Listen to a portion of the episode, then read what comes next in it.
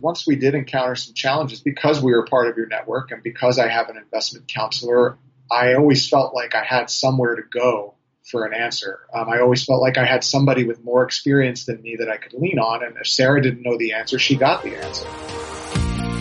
Welcome to the Creating Wealth Show with Jason Hartman. You're about to learn a new slant on investing, some exciting techniques, and fresh new approaches to the world's most historically proven asset class that will enable you to create more wealth and freedom than you ever thought possible. Jason is a genuine self-made multimillionaire who's actually been there and done it. He's a successful investor, lender, developer, and entrepreneur who's owned properties in 11 states, had hundreds of tenants and been involved in thousands of real estate transactions. This program will help you follow in Jason's footsteps on the road to your financial independence day. You really can do it. And now, here's your host, Jason Hartman, with the complete solution for real estate investors. Welcome to episode 1399, 1399. Glad you could join me today as we are going to get a little insight into the mortgage market. Our guest today was an interview I recorded when I was on that uh, Caribbean cruise. Oh, maybe, what was that, about three weeks ago or so, something like that. We recorded from the cruise ship and I think you'll like her insights. She's been really an industry veteran uh, in the mortgage market, and it's uh, Jen Du Plessis. So she'll be here in a few minutes. But first, I want to tell you well, I don't want to tell you anything. I want to congratulate you. Yes, you investors need a congratulations because I am looking at a headline right now talking about how rents just continue to rise they continue to rise. They continue to rise. Up, up, up and away go the rents, and that means your income goes up. And what's interesting is a uh, a survey by Rent Cafe found that markets that there was a three percent increase, and actually that was a slower pace than we've seen. It was the slowest increase in 18 months. So and that's 3%. And that ain't bad. That ain't bad. Now, if you believe the official government inflation numbers that tells you inflation is 2% or even a little less sometimes, and your rents are rising at 3%, well, that ain't bad. But remember, you've got hopefully that beautiful, beautiful, gorgeous mortgage, and uh, that mortgage is making you money because you're already getting paid to borrow money as we are on the verge of the lowest interest rates ever. Yeah. You heard me say that, right? I was reading another article just yesterday saying that they are predicting that we are, and it doesn't have to go very much lower for us to have this. We're on the verge of the lowest rates, well, ever. yeah. Is that good enough for you? pretty good, pretty good. Um, by the way, I want to remind you I profiled a book and I have not been able to book the author on the show yet. And I still want to get the author to come on the show. But I profiled a book last year on the podcast and shared uh, some of it with you on the show.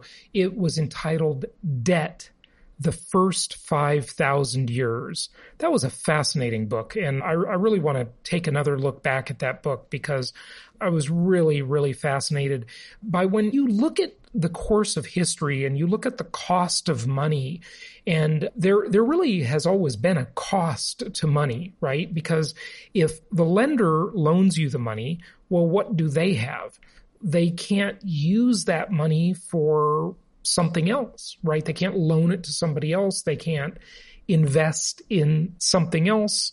They can't buy any new toys for themselves or uh, go on any vacations for themselves. You know, remember, lenders aren't always big banks. Sometimes they're people like your humble host. I'm a lender. I lend money, lots of money. In fact, I just got uh, a loan repayment to one of my companies the other day for like 373,000 bucks. And, you know, I had loaned that money out on a hard money loan, you know, paid me some nice interest on it, nowhere near as good as being a real estate owner, but it is my second choice. I, you know, the hard money lending ain't bad, but it's not as good as the actual property, uh, obviously, because with the lending, you don't get that beautiful multi-dimensional return on investment.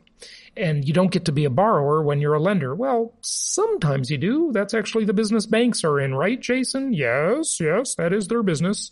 Sort of. I mean, it's all been watered down nowadays with the Federal Reserve System and such. But the idea, at least in concept of a bank, is that they take deposits. Those deposits are a liability for the bank and they make loans and those loans are an asset for the bank. Remember, the balance sheet of a bank is the opposite of your personal balance sheet because normally you would consider a loan a liability and money in the bank an asset. The bank looks at that the opposite way that we do, right? What do they do? They make a margin between the money on deposit that they pay a lower interest rate on and the money lent out that they charge a higher interest rate for, right? I know this is called advanced education here, folks. Yes, I, am sure you understood this when you were in elementary school, so forgive me, forgive me. Uh, but of course, it's all become much more watered down in the days of fractional reserve banking or fractional reserve lending. It's referred to both ways. And the era of the Federal Reserve and the repo market and auction rate securities and the overnight lending rate and all this blah, it's all just super complicated and very few people can really truly understand it. I don't really truly understand it myself. I will be the first to admit. In fact, I think it was, um, one of the creators of the Federal Reserve, or maybe it was one of the Rothschild family members is quoted as saying that not one person in a thousand can understand our monetary system or something like that. It is truly complicated. And when I had my favorite financial writer on this very show a couple of years ago, Bill Bonner, head of Agora Financial, who's an extremely wealthy guy and a very smart one. He's, he's, I think, the best financial writer. He said just, maybe he was just being humble at the end of the interview, he said, you know, I don't even understand this stuff. And I'm like, well, you certainly understand it a lot better than I do. but, but yeah, you know, you get paid to borrow. And we demonstrated that when Rabbi Evan Moffic, our client, was on the show a week ago or so. You know, he just got that loan on a property he bought through our network at 3.5%. So inflation, taxes, you can just sit on that property, never rent it out even once and you're still getting paid to borrow the money. That is a pretty darn phenomenal deal. But let's look at the rents in some of these markets, okay? So the most expensive markets for apartments, if you want to rent an apartment or you own an apartment there, where do you think you're going to charge the highest rent? And by the way, it's an easy guess. You can probably guess this. You probably already are thinking it in your head because you're probably thinking of a big apple yes, bite into that big apple. That's New York City. Uh, very overrated place, if you ask me. I mean, I love to visit New York, but living there, nah, no thanks. So 4200 bucks a month it'll cost you in New York to rent an apartment or it'll cost you I'm going to venture to be a landlord in New York. Let's look at it that way. Let's not look at it from the renter's side. Let's look at it from the landlord's side. I venture to be a landlord in New York, it'll cost you $5,800 a month, while being a tenant only costs you $4,200 a month. Why do I say this? And how do I know that that math is correct? Well, I'm guessing. Okay, it's a guesstimate. But here's how I arrived at it. I think it costs you $5,800 a month to be a landlord of that apartment that you rent for $4,200 a month in New York. Some of you know what I'm going to say, don't you? I think you're on to me. Because I think that apartment in New York, if it were for sale, I'm just guessing here, would probably be valued at right around one million bucks. And for a million dollars, you should be getting about how much rent? 1% you say, right? Somewhere around there. That would be $10,000 a month.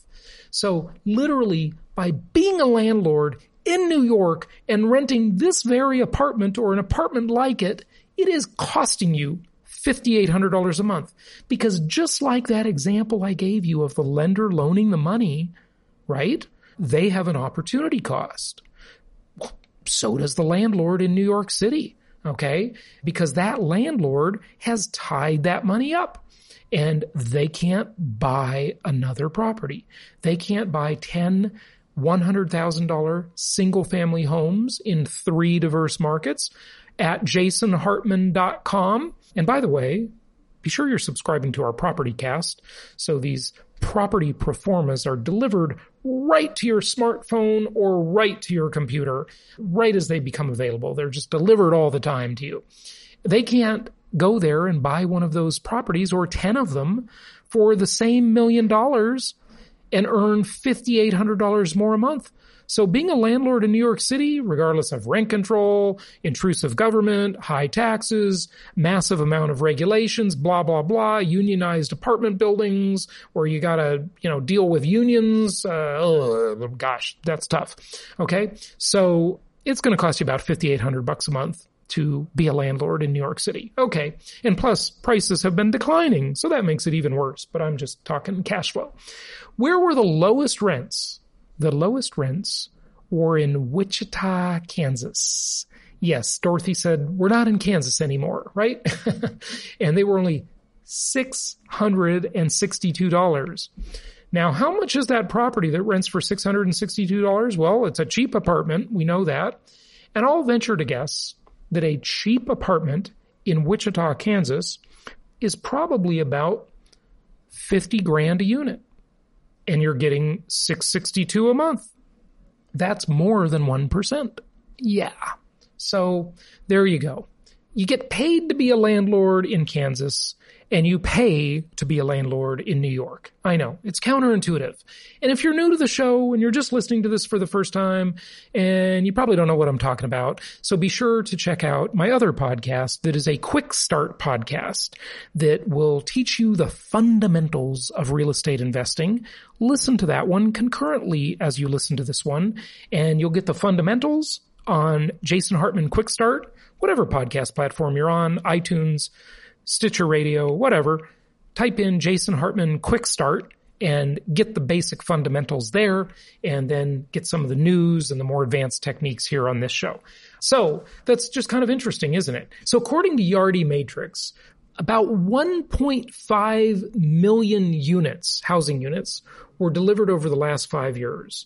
And they say they expect to see 300,000 more delivered this year.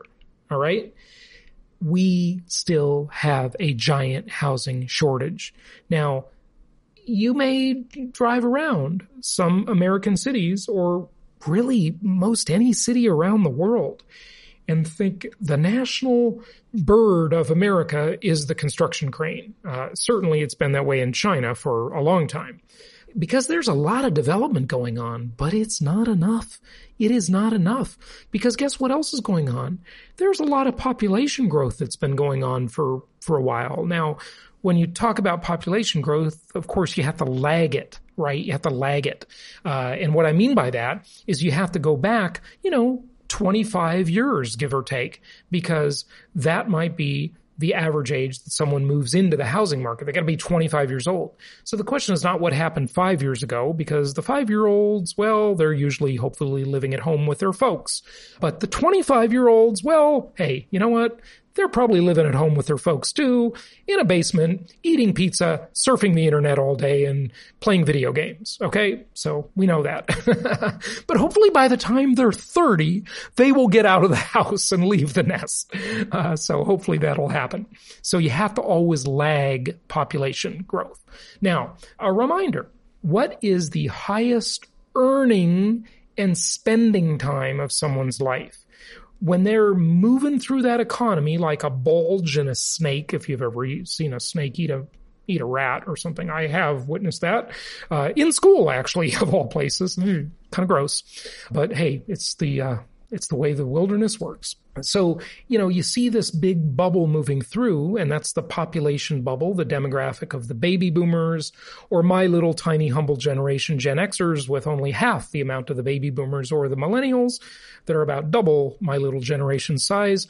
When those, when you lag those people to when most of them are about 46 years old, okay, somewhere around there, they are spending the most money and they are also earning the most money. Okay. So they're earning and spending the most. You know, it's, those are slightly off, but just put it mid 40s, close enough for government work.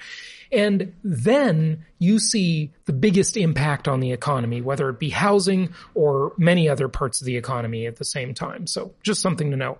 Okay. I'm going to wrap up on this with, but to tell you that the largest rent increase was seen in a market that we've been in and out of a couple of times over the years, but it's way too expensive now. So we stopped recommending it years ago. But many of you, dear listeners and clients of ours, have properties there that you have made a ton of money on. So congratulations.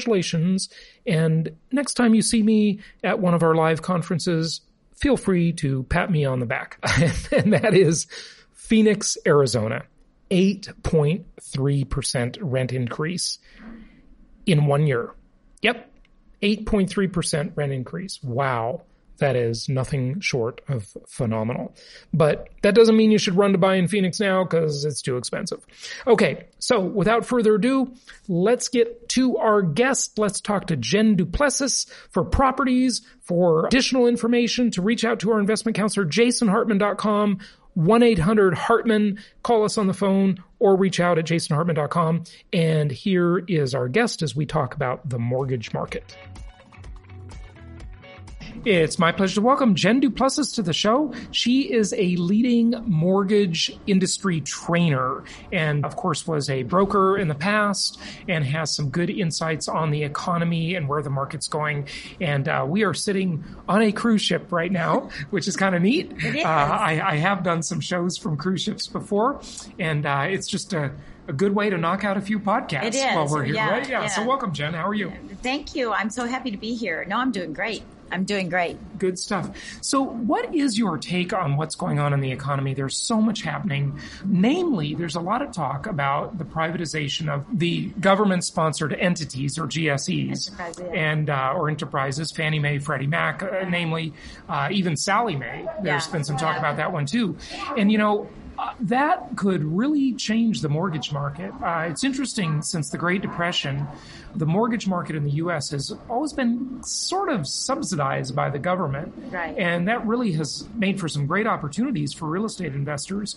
Do you think this will happen? What's your take on this? It's, it's a I- pretty big deal. Yeah, I know it's a big deal, but I don't think it's going to happen. I, I mean, I've been around the, the block several years and, you know, I, I just don't think that, that the market's going to be able to hold it and sustain it. I think there's too much concern about risk still. I mean, a lot of people have forgotten about our Great Depression. Yeah. I mean, you know, I mean, Great recession, yeah. our Great Recession, and but I think that uh, lenders are still very risk adverse. The compliance component is horrendous right now, and Fannie and Freddie is what keeps everything in line. And I, I just feel that that that could be detrimental to the whole concept of you know what's happening with with the compliance, et cetera. So But I mean, in the last 10 years coming out of the Great Recession, Mm-hmm. I, I mean, I think, and I think a lot of people, you might agree, that the banks have really overcorrected. They've been Oh, no so question. conservative. I mean, this is not like the next recession that occurs is not going to be a subprime mortgage meltdown. No question. Right? Yeah, yeah. So why would they be afraid of risk? Yeah, I, I mean, the, the,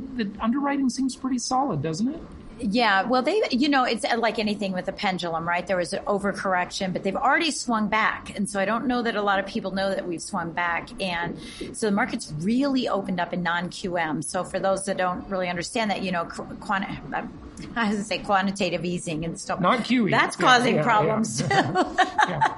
so what, what's QM though? Yeah, non-QM. It's a qualifying mortgage. So what happened was uh, during the, the the credit debacle, Fannie and Freddie, and actually the government came out with Dodd Frank and said, "This is how mortgages they have to meet this criteria in order to be safe harbored. You know, in order for the mortgage companies to be able to be supported." and the 2200 page bill or whatever it is that, that we'll nobody understands. Later. Yeah, we're going to Yeah. pass it and we'll read it later. Okay, Nancy Pelosi. Yes, That's not right. like the healthcare thing. Yep, right? there we go. And uh, so so that happened, and so QM came in, and then immediately after that, we had some non-QM, which means it's a non-qualified mortgage, so it doesn't fit the criteria. And especially for investors that are listening, you know, there's a lot of criteria that investors have to abide by, and if you don't abide by that, you're kind of kicked to the street and go good, you know, good luck, go get a mortgage. Right. So what was happening is investors were kicked to banks and getting true commercial loans on single family residential homes Yeah. because they didn't fit the criteria. So in comes non-QM. Now what's happened with non-QM over the last four or five years is that it's grown tremendously. It is securitized because it came out as being, well, if it's not QM and it is, you know, it's not a QM loan and it's a non-QM loan, then isn't that subprime? No, it's not subprime because they're all being securitized. So before we go on too deeply into this, Jen, the QM, the qualified mortgages, Right. would those be considered the agency loans, the strict Fannie Freddie loans? Then there's the non-QM, and who's making non-QM loans? Yeah, so non-QM loans are, are by individual private mortgage companies and some banking institutions that are taking on, you know, now that it has been securitized, the banks are now starting to hop on board and say, okay, well, we can take on the risk of non-QM, whereas before we didn't feel like we could do that. So, so imagine if I, if I bring it down to the, to the nth degree, you know, you have a million dollars that you want to lend out of money, right? And you close, let's say it's, you know, four loans, right? You close four, or let's make it five loans at 200,000. You close five loans at $200,000. You've now sucked up your million dollars. When you as an, a bank, as an institution, then take that to Fannie and Freddie, and they say, They- They're only going to buy the QM loans, though, right? Right. Or are they going to buy non-QM too? No, no, they're not buying non-QM. So, so that's the point here is that, so if they, so you send the loan to them and you say, hey, look, we underwrote this loan to all of the QM requirements, you know, with um, perfect credit score, perfect uh, assets, perfect uh, debt to income ratio. Fannie and Freddie will buy those loans and you will get your million dollars back so that you can then do more loans. Right. Keep the machine going. You can sell them off Right. the line and do that. Right. So that's the QM. But there's been, you know, what's really great is that it used to be you either had an agency loan, a Fannie Mae Freddie Mac Right, loan, right. or hard money. Right. And there was really Nothing nothing, in in, between. between. Yeah. I mean, there were commercial loans, Yeah. right? But people weren't doing those, at least not that I can recall, you know, before the Great Recession on single family homes.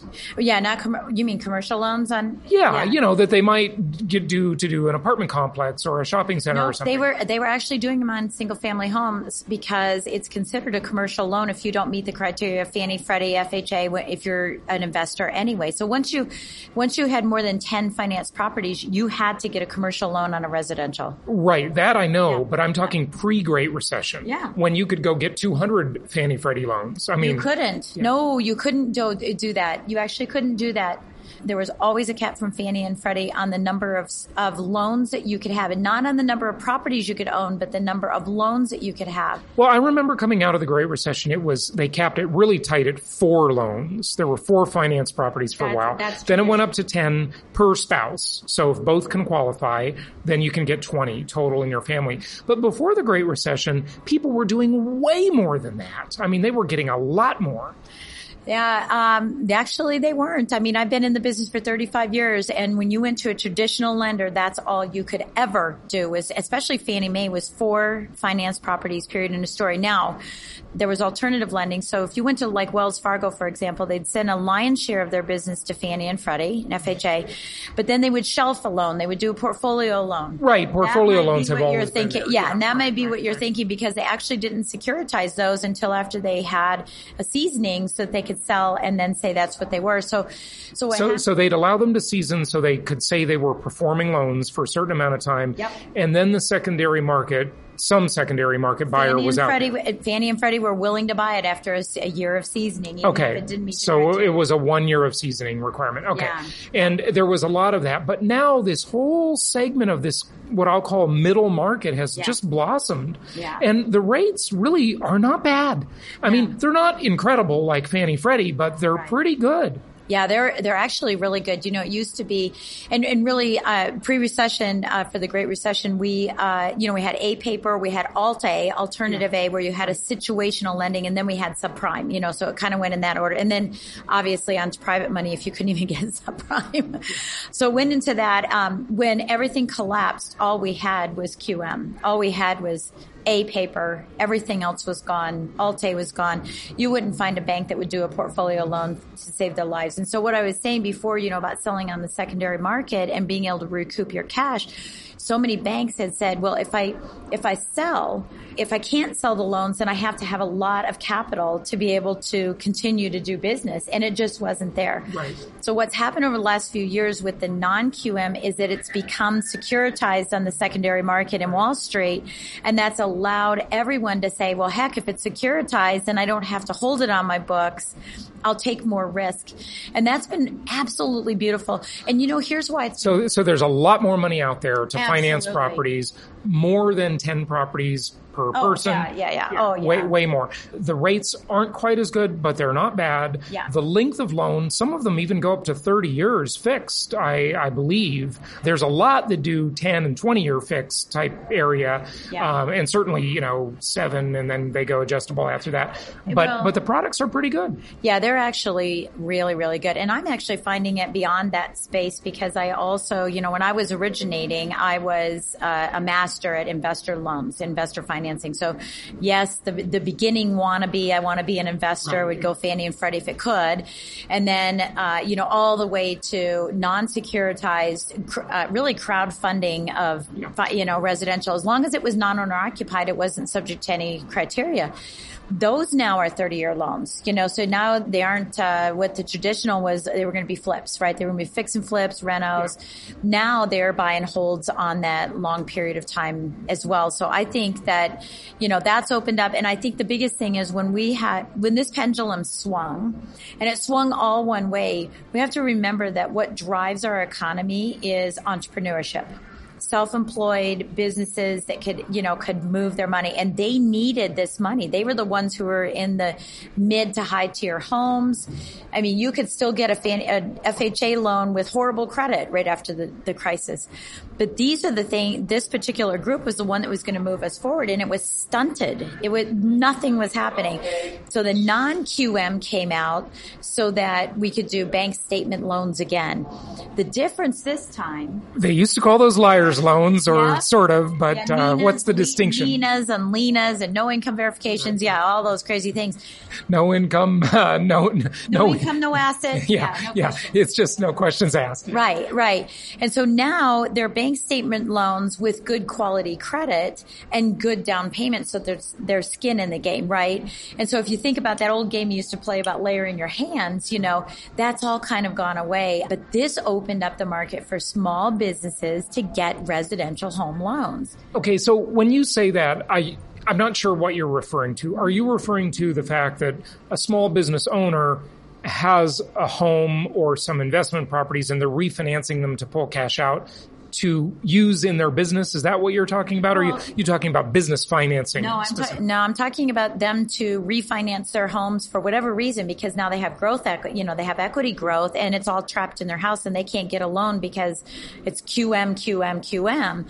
And so they needed but to release. Now that. they can. Now they can. Yeah. Now they can. And that opened up the marketplace because now maybe they grew out of their home over that period of time, right? Yep. They grew out of their home and they want to buy a new bigger house, but there wasn't any financing for them to do that because traditionally with with self-employed individuals, their tax returns aren't going to support a traditional Fannie and Freddie loan. Right, that's another reason yeah. you're referring to self-employed. Okay, yeah. I got it, got it. Okay, so let's um we'll try and visualize this for our mm-hmm. listeners, okay? You you mentioned the pendulum. A lot of people use that metaphor. I certainly do. In 2003, 2004, 2005, the pendulum was way at one end. Yeah. The loans, I used to show uh, screenshots in my PowerPoint presentations at my live conferences of uh, from lenders, uh, namely Countrywide mostly, uh, that would say one day out of bankruptcy, one day out of foreclosure, 540 FICO score, right. which is low, no by the score. way, very low. Yeah. Um, you could get a 95% loan. I mean, it was just stupid money, stupid money. So the pendulum was too far to one direction then, and obviously we had a mortgage crisis. Okay. Where is the pendulum now? I would say, so let's just use left and right. Let's just say that the pendulum swung all the way to the left. Everybody cease and desist. You know, it was always clear over there, any kind of loan. It went all the way to the right hand side.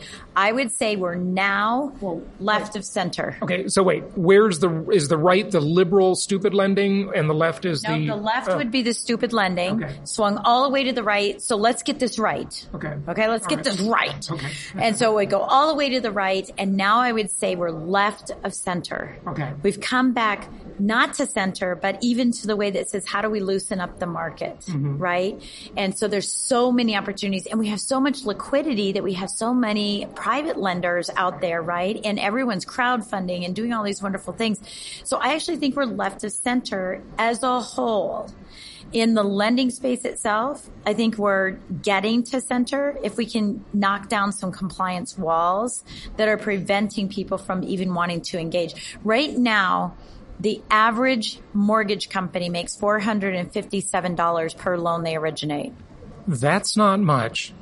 Uh, because it's all compliance ridden. They've had to hire so many people and there are so many fines for making, you know, for computer mistakes, yeah. not human mistakes, computer mistakes. They're not going to survive. Yeah. So, you know, Trump, uh, when he was a candidate, he alluded to the idea that he was going to get rid of Dodd-Frank. Okay. And Dodd-Frank is really a stupid bill. Okay. But, you know, whatever. That's not worth arguing about. But is Dodd-Frank going to go away? I mean, I think he's already weakened it a bit. I've definitely read some stuff about that, have not followed it closely. He sort of destroyed Obamacare effectively as a kind of with an end run around it, with, you know, no fine for not having your insurance. Uh, right. But but what's the status of Dodd Frank? Yeah, I think Dodd Frank is here to stay. I think I think that we need it. it. it. should have been there anyway. But there have been there's been some loosening that happens under the covers and behind the scenes that, that the normal consumer is not going to see, and that's what I'm talking about. Is the the compliance ridden that, that tells somebody you can't close your house because you forgot to sign a piece of paper digitally by midnight those types of things are going to be going away because they have a domino effect on people. You know, not being able to close tomorrow because I didn't sign. Then another paper. transaction can't close, or yeah, a whole a whole bunch of unintended consequences. Yeah, yeah, and I think that's where it's at. And I, you know, for the consumer, you know, my hope is that they understand this isn't a negligence on the part of a loan officer, a realtor, a title company it's just what we have to do because the fear of getting a $2,000 fine on something that you're only earning $400 on. And so now these companies are going to close down. Yeah. So that'll just, uh, make for less supply. That's what regulation always does. You know, it reduces the supply and increases the prices to consumers, the people they say they're trying to help. A whole debate there for sure. But interest rates, where are we yeah. going on rates? Uh, yeah. 2020, you know, the Fed has already said that they might cut rates three times this year. I mean, really? Rates are very low. We're going to see them go down even more. We are. We're going to see them go down even more. We still have a supply issue with with uh, homes. We still are, you know, we don't have enough housing for anybody. We have a big issue with that. So what you're going to see most likely um, during because we're about ready to hit, and we talk about GDP, right? And knowing when you're in a recession, we're go- we're heading towards a recession right now. Um, and of course, the academic definition, of course, two consecutive quarters of declining G- GDP. Yeah. Right, right. And so I'm, I'm sitting here while we're on camera, holding up two fingers for you to remind you. we're not on camera. Yes, that's a visual. Yeah. right. Yeah, the visual. I'm sitting here holding up two fingers, but, but yeah, so we're, you know, we're heading to that. And of course, you never know if you're in it until, you know, you're out of it. But this is probably going to be one of the longest recessions that we encounter. Now, recessions can be good and they can be bad, right? Quite frankly, all of us, if you lose your job, you're in a recession. If you, you know, um, you lose your house, you're in a recession. If a business loses a client, they're in a recession. But what what's going to happen this this next go around is that um, once we get into this recession, I believe we're going to have a three quarters rate drop from where we're at right now. This is going to be the lowest rates we've ever seen in our lifetime. And listen, I've been in the business for 40 years and I've said that several times over the last eight, 10 years because rates went down to three and, you know, three and three eighths, et cetera. We are going to be three quarters lower than where we are right now on the day that we're doing this, which is January 23rd or 24th. And, and we have a massive housing inventory shortage, especially in the lower end of the market. And, and there's literally in the last 10 years, almost nobody has built any workforce housing. I mean, right. almost, there's almost none built yeah. at all. And, uh, if rates go down more, I, I don't know. I know. I, I don't know what I don't know what we're going to do. The, the, builders have got to build some houses. Yeah. Well, some right. inexpensive houses. Oh, we've got some music starting here. It'll, it'll go away there. Yeah. So values are definitely going to go up. So that's a really good thing for us, you know, as investors. That's a great thing. So this is going to be prime time. It's, it's sort of like get your ducks in a row so that you can take advantage. And unfortunately, people are going to lose jobs, right? Because that's what GDP is. So people are going to lose jobs. So we're going to have foreclosures. We're going to have some of those. That's going to be to our benefit. Well, okay. So let's just, let's just talk about that a little bit. Yeah. So w- when you say, well, the economy is due for a downturn, the question is always, what will cause that, right? Is it just the business cycle, which we're, you know, well overdue for a, a business cycle, no obviously. You know, it's certainly not a real estate debt crisis. Maybe it's a student loan debt crisis. Maybe it's an auto loan debt crisis. Mm-hmm. I don't know. It, it's yeah. just very hard to tell. Well, it's, it's, and that's one of the challenges that I'm seeing with my colleagues is being able to actually predict when this is going to happen. So some are saying it'll happen this year. Some are saying it'll happen in the next year, you know, like early 2021. The question is, are you, you know, are you ready for it? Are you, are you putting the things in place for the potential of another recession, whether you're going to be part of it or not, you know, gain from it or lose from it? You know, your point about, we just had Amazon decide that they were coming to, to Washington DC. You know, the big debacle of where's Amazon going to go? And they're coming to DC, but to your point, absolutely no housing. No one can afford to come there and work to build the building that Amazon wants to build, right? So there's, there's no housing and that's going to drive prices up. That's going to drive rentals up as well. But the issue is that we're not going to have, uh, people aren't going to be able to have those jobs to be able to spend money at the store, to be able to spend money at restaurants. And then those businesses have the effect on it. And I think that that's where we're going to start seeing that happen. Will it happen in, in the Bible? I shouldn't say Bible Belt, but the middle America?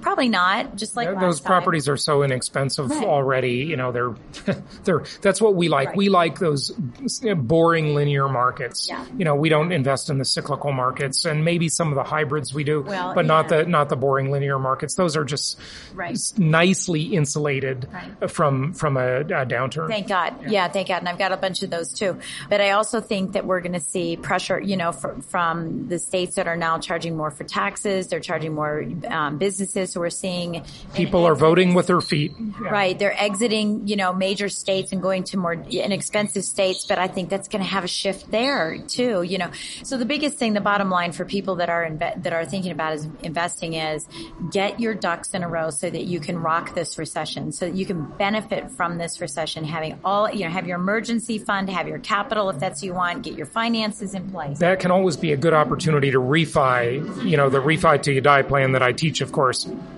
Yeah. And, uh, you know, one of the strategies that my clients are using right now, my husband's still in the mortgage business is um, we're refinancing and pulling equity out to position themselves to lower their expenses so that if the recession touches them, they're going to be in a better cash flow situation every month. But we're doing that with no cost refinances. So it's not costing any money, but we're yanking out the, the equity now before we have any issues, right? Absolutely. Equity stripping. I'm a big fan of that. Yeah. So, yeah. And well, and that happened when we had the recession. You know, it was, I've got $100,000 equity, but now I don't have a job. I can't help you. So let's get it while you're good. So get your ducks in a row, get your emergency fund, figure out where you can reduce costs and then ride this tide of this recession. And if you have extra capital, buy, buy, buy.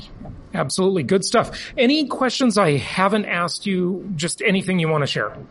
Oh, about anything. Uh, just be patient. Be patient when you're dealing with lenders. They, they're working out for your best interest. They are, they truly are. So are real estate agents are looking out for your best interest. We're just working within the confines of the system, the new system and, you know, just be patient with them. Have it, you know, real strong relationship with people and don't go transactional because it's going to hurt you.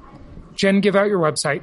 Yeah, it's jenduplessis.com. Jen, thanks for joining us. Thank you so much for having me. It was great.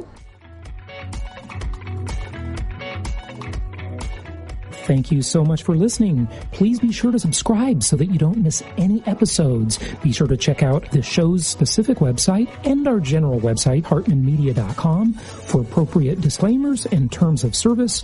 Remember that guest opinions are their own, and if you require specific legal or tax advice or advice in any other specialized area, please consult an appropriate professional. And we also very much appreciate you reviewing the show. Please go to iTunes or Stitcher Radio or whatever platform you're using and write a review for the show. We would very much appreciate that. And be sure to make it official and subscribe so you do not miss any episodes. We look forward to seeing you on the next episode.